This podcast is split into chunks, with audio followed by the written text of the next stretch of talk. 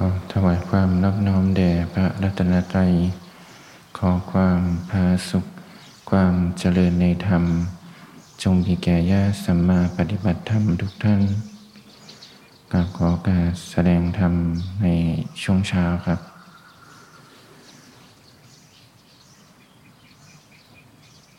วันนี้ก็ตรงกับวันพุธที่ 28 กุมภาพันธ์ ในพุทธศักราช 2567 ก็เริ่มต้นมาอีกหนึ่งวันเตือนขึ้นมาแล้วก็อาศัยความเพียรที่ได้ปารบไว้ดีแล้วในของวันก่อนทำให้ต่อเนื่องนะ อะไรที่สร้างเป็นบาฐานไว้ดีเนี่ยวันต่อมาก็เริ่มใหม่ เป็นการต่อยอดสิ่งที่ได้กระทำไว้ดีแล้ว เป็นการยกระดับพัฒนาจิตใจนะให้สูงขึ้นในแต่ละวัน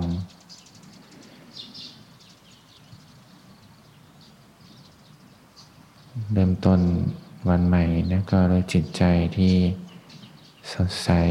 มีความเบิกบานในธรรม นั่งฟังธรรมไปก็จะเดินภาวนากันไป หรือท่านไหนเดินทางอยู่เนี่ยก็ มีสติในการขับรถ ในการทำกิจการงาน ถ้าพูดถึงคำว่ามีสติ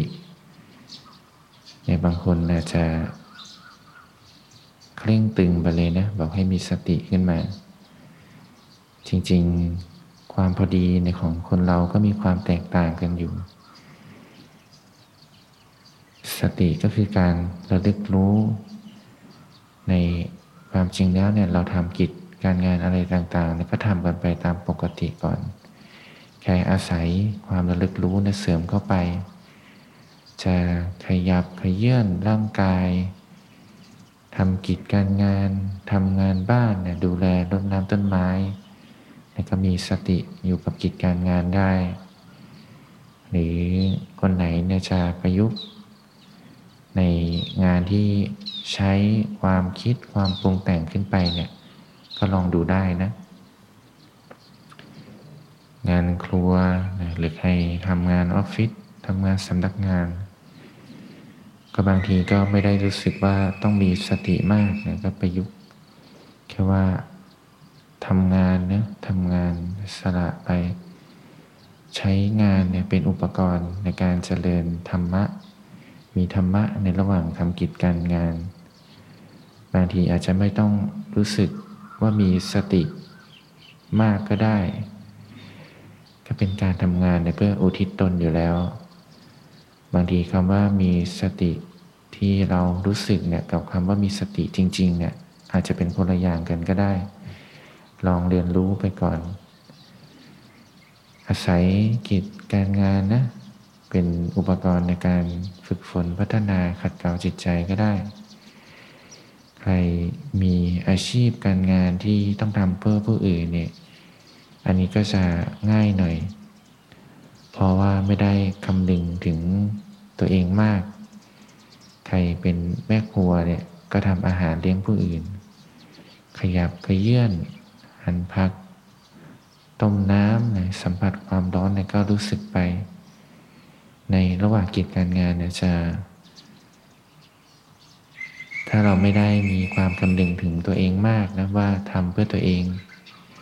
ในใจจะมีความรู้สึกสบายขึ้นมา บางทีทำไปเพลินๆนะมีปีติหล่อเลี้ยงจิตใจ งานการก็จะรู้สึกว่าทำได้เรื่อยๆทำไปสบายๆ ไม่ได้มีห่วงเวลานะมาบีบคั้น ว่าต้องเริ่มทีเวลาเท่านี้จบงานกี่โมง ถ้าแต่ละคนนะ ใครเคยทำงานมาก่อนก็จะรู้ว่า เริ่มเช้าเนี่ยเมื่อไหร่จะพักเที่ยงสักที พักเที่ยงแล้วเริ่มช่วงบ่าย เมื่อไหร่จะเลิกงานสักที ถ้าเรามีกรอบเวลาเนี่ยมาจำกัดการใช้ชีวิตเนี่ย ช่วงเวลาในแต่ละวันของเราจะมีความทุกข์ได้ตลอดนะแต่ในอีกมุมหนึ่งเนี่ยสำหรับ ถ้าเราจะนำธรรมะมาประยุกต์ใช้ในการทำงานเนี่ยอันนี้เป็นสิ่งที่ดีนะ อย่างน้อยใจเราสบายแล้วกิจการงานก็ทำไปตามปกติ แต่ว่าใจเราได้ความสบายมีความไม่ทุกข์ในระหว่างการทำงาน จริง ๆ การงานก็เป็นสิ่งที่เราต้องทำอยู่แล้วนะแต่ความทุกข์ ที่มันเกิดขึ้นในระหว่างการทำงานเนี่ยอันนี้ไม่จำเป็นให้ตระหนักไว้เลยเดี๋ยวบางอันก็ส่วนเกินด้วยซ้ำถ้ารู้แล้วว่าอันไหนเนี่ยเลือกได้นะว่าความทุกข์เนี่ยจริง ๆ ไม่มีก็ได้ ถ้าเราวางใจไว้ตรง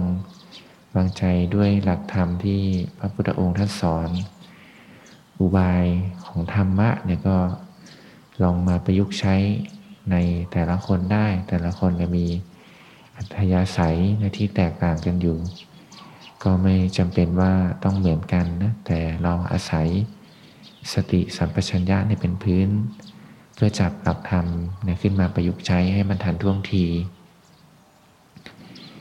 บางทีธรรมะเนี่ยถ้าเราได้ฟังเนี่ยเขาเรียกว่าเป็นสุตะมยปัญญา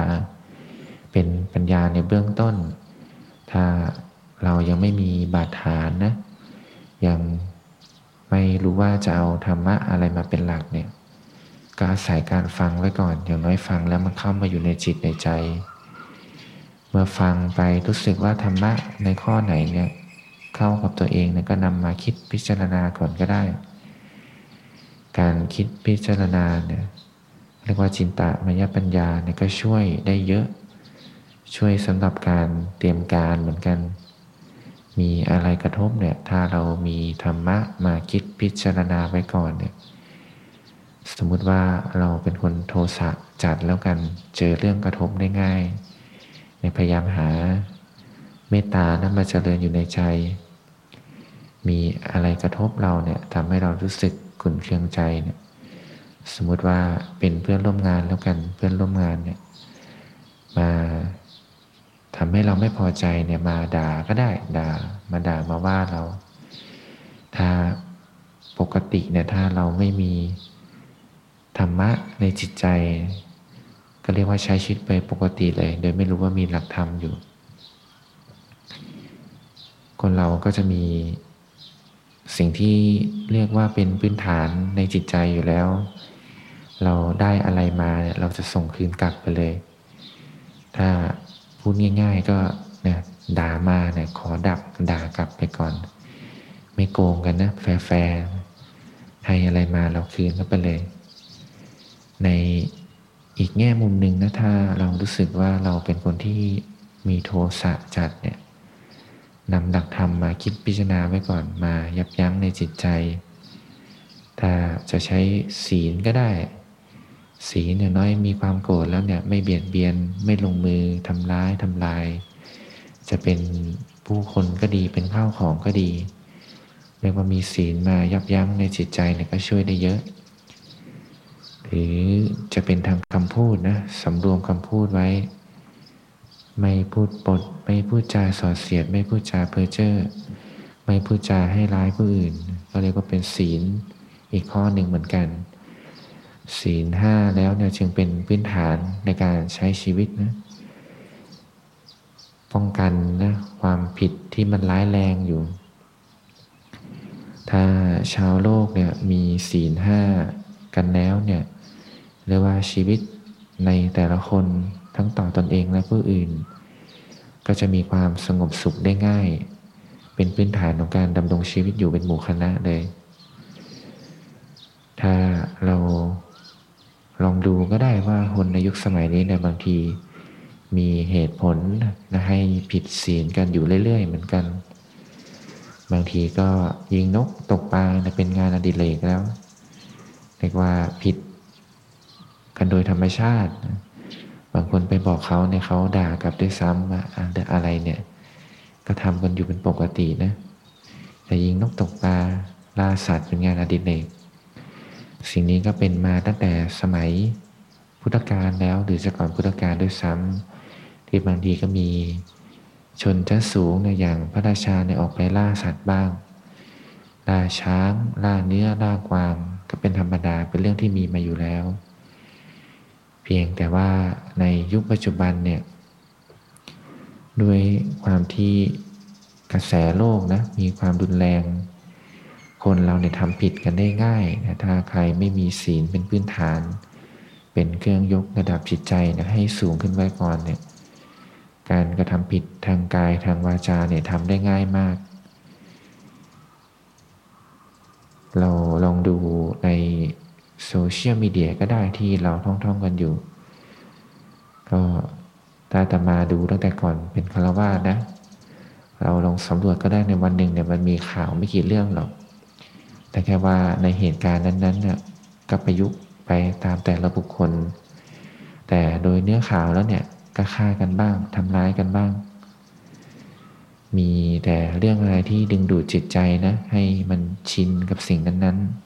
ๆ บางทีเราดูข่าวเนี่ย อะไรที่ดูรุนแรงเนี่ย เริ่มไม่สลดแล้วนะพอเห็นอยู่ทุกวันนะเห็นจะรู้สึกว่าสิ่งนี้เป็นปกติไปแล้ว การฆ่ากันเนี่ยไม่ว่าจะในแง่มุมไหนก็ตามจริง ๆ ก็เป็นเรื่องที่โหดร้ายทารุณนะจิตใจนะต้องมีบีบเค้นมากนะในการจะลงมือทำอะไรที่รุนแรง ถ้าใครที่เห็นโทษภัยนะว่า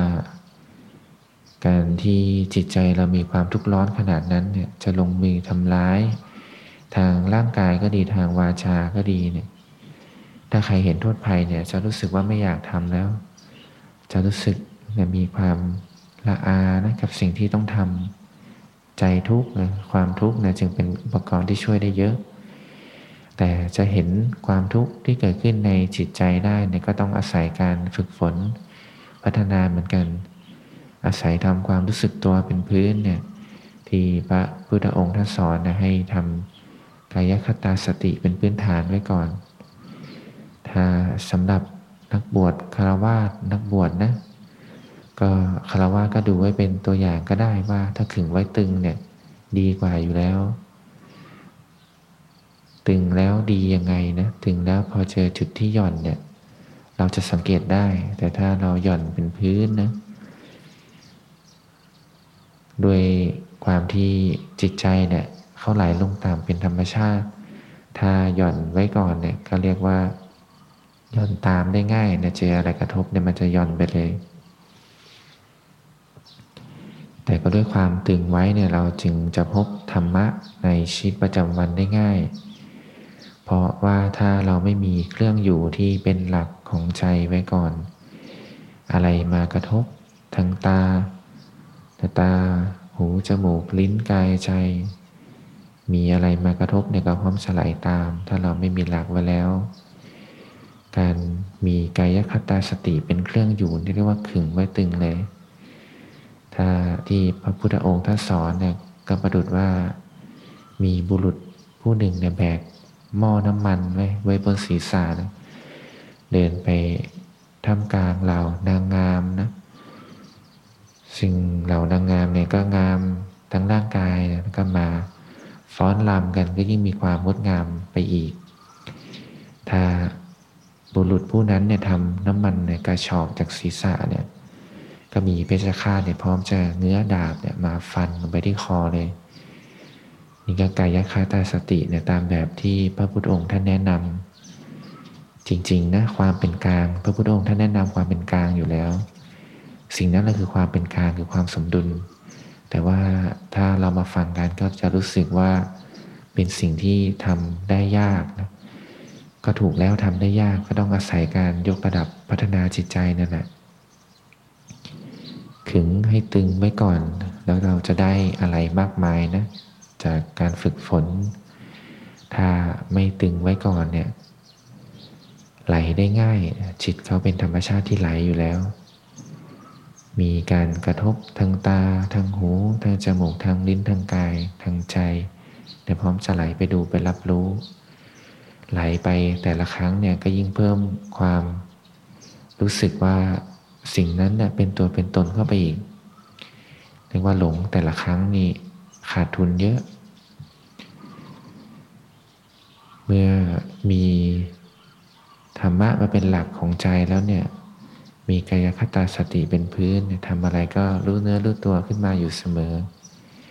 ทำกิจการงาน หรือใครจะปฏิบัติธรรมเนี่ยก็อาศัยสิ่งนี้เป็นพื้นนะธรรมะก็ไม่ได้เกิดภายนอกที่ไหนนะก็อยู่แค่ในกายในใจเรา เมื่อเรามีมาฐานที่มั่นคงไว้แล้วเนี่ย ก็จะค่อยๆ หาสมดุลได้เอง การหาสมดุลเนี่ยขอให้ตึงไว้ก่อน ตึงไว้ แล้วพอหย่อนหย่อนขึ้นมาเราจะเจอสมดุลได้ ถ้าใครมาพยายามหาสมดุลในจิตใจของตนเองเนี่ย ดยการหาจุดที่มันกลางจริงๆเนี่ยอันนี้ทำยากนะเผลอๆจะทำไม่ได้ สิ่งที่จะทำได้คือรู้จุดที่ตึงก่อน จุดที่ตึงไว้นะจะรู้ว่า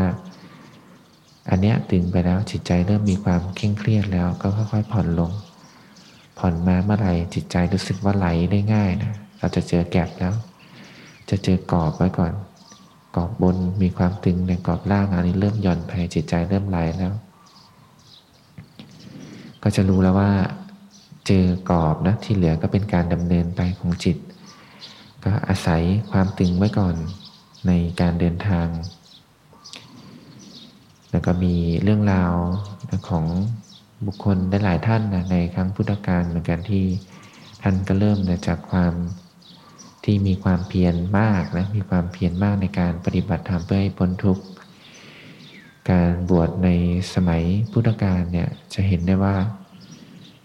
ในช่วงนั้นในการลาสิกขาในการศึกจะน้อยนะ เพราะแต่ละคนเนี่ยมุ่งมั่นมาก พระภิกษุเนี่ยจะเป็นผู้ที่เห็นโทษภัยอยู่แล้วนะจึงบวชออกมาจากเรือน แต่ละท่านนะก็จะมีจุดมุ่งหมายอยู่ว่าปฏิบัติธรรมมาเรียนรู้มาบวชในสำนักของพระศาสดาก็เพื่อให้พ้นทุกข์ ให้เกิดการรู้แจ้งในสัจธรรม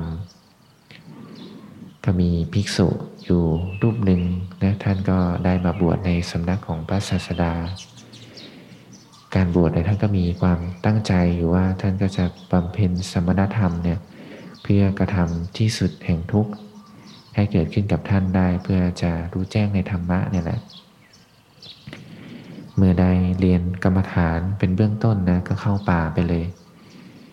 อันนี้เป็นเรื่องธรรมชาตินะของพระในสมัยก่อน จะเห็นว่าเราฟังเรื่องราวมาเนี่ยพระได้รับกรรมฐานจากพระพุทธองค์แล้วเนี่ยเข้าป่าไปเลย หาที่สงบที่ดีกเล่นนะในการบำเพ็ญสมณธรรม ทั้งสมถะภาวนาแล้วก็พิปัสสนาภาวนาถ้าเข้าป่าไปไม่ต้องได้ยินได้ฟังมาก บางรูปเนี่ยขอแค่ได้ยินครั้งเดียวเนี่ยเข้าป่าแล้ว ก็ อาศัยนะ ไม่ใช่ว่าเราจะทำกันได้เลย ก็ต้องอาศัยการสะสมมาเหมือนกัน ก็พระภิกษุท่านนี้นะก็ไม่ได้เอ่ยนามนะว่าเป็นท่านในชื่ออะไรแต่ท่านได้กรรมฐานจากพระพุทธองค์แล้วก็เข้าป่าไปบำเพ็ญสมณธรรม ก็บำเพ็ญสมณธรรมไปได้สักระยะหนึ่งเนี่ยก็ไม่ได้บรรลุอรหันต์สักที ก็จึงมีความคิดว่าเดี๋ยวเราไป เข้าเฝ้าพระศาสดาท่านดีกว่า เผื่อพระพุทธเจ้าท่านจะมีกรรมฐานที่เหมาะแก่จริตของตนเองนะจะได้นำมาเจริญภาวนาต่อ ก็ใน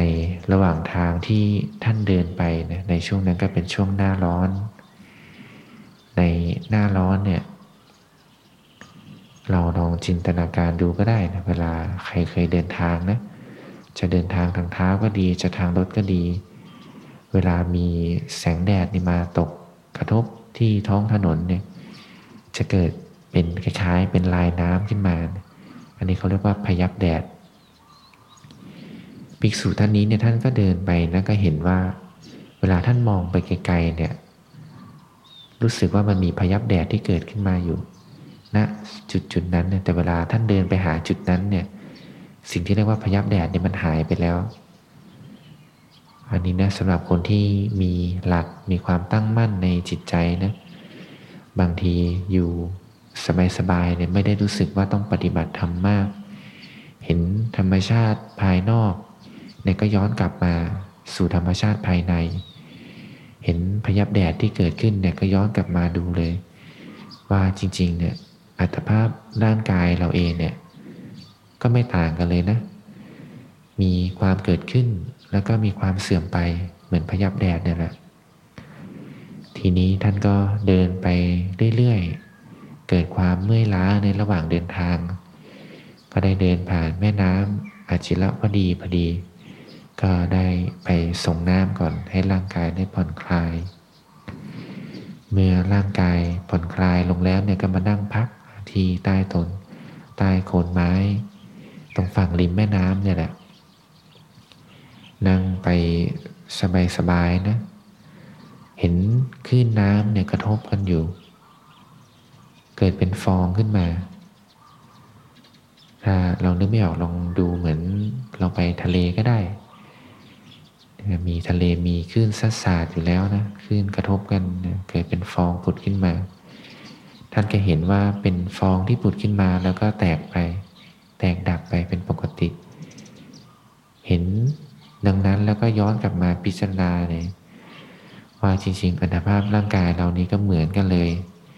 มีความเกิดขึ้น มีความแตกไปนะเป็นธรรมดาสำหรับคนที่มีหลักธรรมอยู่ในใจอยู่แล้วนะ ชีวิตเราอาจจะไม่ต้องรู้สึกว่าต้องปฏิบัติธรรมนะเพื่อให้ดำได้ธรรมะก็ได้ อยู่เฉยๆ นั่งสบายๆ ห็นธรรมชาติภายนอกย้อนกลับมาสู่ใจตนเองก็เกิดธรรมะได้เหมือนกัน เมื่อท่านได้พิจารณาแล้วว่าเนี่ยรูปกายนี่ก็แตกดับเหมือนกันเหมือนฟองน้ำเลยที่เกิดจากคลื่นที่กระทบกัน ในคราวนั้นเองเนี่ยพระพุทธองค์ท่านก็ได้ เห็นภิกษุรูปนี้เนี่ยจากขันธกุดีของท่าน ก็ได้ ตัดออกมาเลยนะว่าแบบนั้นละถูกแล้ว ธรรมชาติในกายเนี่ยอัตภาพร่างกายเนี่ยมีความแตกดับเป็นธรรมดา ไม่ต่างกันเลยนะครับ ฟองน้ำและพยับแดดที่ภิกษุรูปนี้ได้พิจารณาแล้ว เมื่อได้ตัดดังนี้แล้วนะภิกษุรูปนั้นก็ได้บรรลุอรหันต์ไป ก็ได้แง่คิดอีกอย่างหนึ่งนะว่าบางที ธรรมะเนี่ยก็อยู่รอบตัวเราเนี่ยแหละนะ แค่เรามีสตินะจับแก่นธรรมจากภายนอกก็ได้ ตามอัธยาศัยแต่ละคนแต่บางคนจะเห็นธรรมะภายนอกที่เกิดขึ้นนะมีความแตกไป มีความเกิดขึ้น มีความตั้งอยู่ มีความดับไปเป็นธรรมดา ก็ย้อนกลับมาพิจารณาในกายใจภายในก็ได้ หรือบางคนนะเริ่มจากภายในเนี่ยแหละในกายในใจ ก็ย้อนกลับไปเผื่อแผ่ถึงผู้อื่นก็ได้ กายใจนี้เนี่ยของเราเองก็ตามที่รู้สึกว่าเป็นของเราเนี่ยก็เหมือนกันเลยนะ คนอื่นก็มีกายใจนี้เหมือนกัน มีรูปนามขันห้า ทีนี้ถ้ารู้แล้วว่ากายใจที่รู้สึกว่าเรามีเราเป็นเนี่ยของเราเองกับของคนอื่นเนี่ยไม่ต่างนะ ทีนี้จะช่วยได้เยอะ มี ความเข้าใจในตนเองก็จะมีความเข้าใจในผู้อื่น เรามีความรู้สึกอยากมีอยากได้ยังไงเนี่ยคนอื่นเขามีแบบนั้นเลย ทีนี้สำหรับผู้ที่รู้ธรรมะแล้วเนี่ยใจจะเริ่มไม่รู้สึกไปติดข้องแล้ว กับรูปกายของคนอื่น เพราะว่าด้วยความเข้าใจว่าเราเคยติดข้อง ในความมีความเป็นยังไง ติดข้องกับโทสะในความรู้สึกโกรธเคืองยังไงเนี่ยผู้อื่นเขามีแบบนั้นเลย ถ้าคนคนนั้นเนี่ยเขายังไม่มีธรรมะมาเป็นหลักของใจ ชีวิตเนี่ยเขาดำเนินไปได้ทางเดียวเลย คือเป็นทุกขสมุทัยนะดำเนินไปด้วยวิธีที่มันจะก่อให้เกิดทุกข์เรียกว่าชีวิตเขาไม่มีทางเลือกเลย ถ้าเราพิจารณาได้ดังนี้แล้วเนี่ยจะรู้สึกว่าชีวิตเราในต้นทุนสูงมากแล้ว มีธรรมะเป็นหลักใจเนี่ย ดำเนินชีวิตยังไงก็ไม่ทุกข์ในทุกข์เกิดขึ้นก็น้อย ถ้าเทียบกับปุถุชนคนธรรมดาแล้วก็น้อยมากจนบางทีปฏิบัติไปเนี่ยทุกข์ไม่เกิดแล้วนะเพราะว่าเหตุมันหมด ก็เป็นบทเรียนนะให้เราได้ลองมาพิจารณา ในกายในใจเราดูก็ได้ ธรรมะก็ไม่ใช่เรื่องที่ไกลตัว เกิดจากการรับรู้นี่แหละทางอายตนะ ตาหูจมูกลิ้นกายใจ รับรู้และมีสติเข้าไปประกอบ มีสติสัมปชัญญะปัญญาก็ย่อมเกิด บางทีเรื่องเล็กน้อยเนี่ยก็มาเป็นปัญญาสอนใจเราได้ ดูอย่างพระเทระท่านนี้เป็นตัวอย่างก็ได้ปาลบธรรมะมาตั้งมากใช้ความเพียรมามาก บางทีแค่ใจเราผ่อนคลายสบายๆเห็นธรรมะภายนอกเนี่ยเห็นธรรมะ เป็นพยับแดดที่เราก็คงเห็นกันอยู่ในทุกๆวันอยู่แล้ว เห็นฟองน้ำที่เกิดจากการกระทบ การของคลื่นน้ำเนี่ยก็ย้อนมาดูใจ มาดูกายดูใจตนเองได้ว่ากายใจนี้เนี่ยก็ไม่พ้นหรอกสัจธรรมความจริง ไม่พ้นนักกฎไตรลักษณ์มีความไม่เที่ยงมีความเป็นทุกข์เป็นธรรมชาติที่เป็นไปเองอยู่แล้ว ไม่ได้มีความเป็นเรา ไม่ได้มีใจเราที่อยากให้เป็นอย่างนั้นเป็นอย่างนี้มาเกี่ยวข้องเลย ก็เห็นธรรมะภายนอกก็พิจารณาลงในไตรลักษณ์ได้ ถ้าเราเริ่มต้นซะแล้วเนี่ยบางทีก็จะเห็นธรรมได้ง่ายแล้วก็เป็นอุปกรณ์นะสำหรับบางคนถ้าถนัดในแต่ละอัธยาศัยที่ได้สั่งสมกันมา เผื่อได้ยินได้ฟังธรรมะและเป็นประโยชน์นำมาปฏิบัติดูได้ นะวันนี้ก็พอสมควรนะ เอวังก็มีด้วยประการราชนี้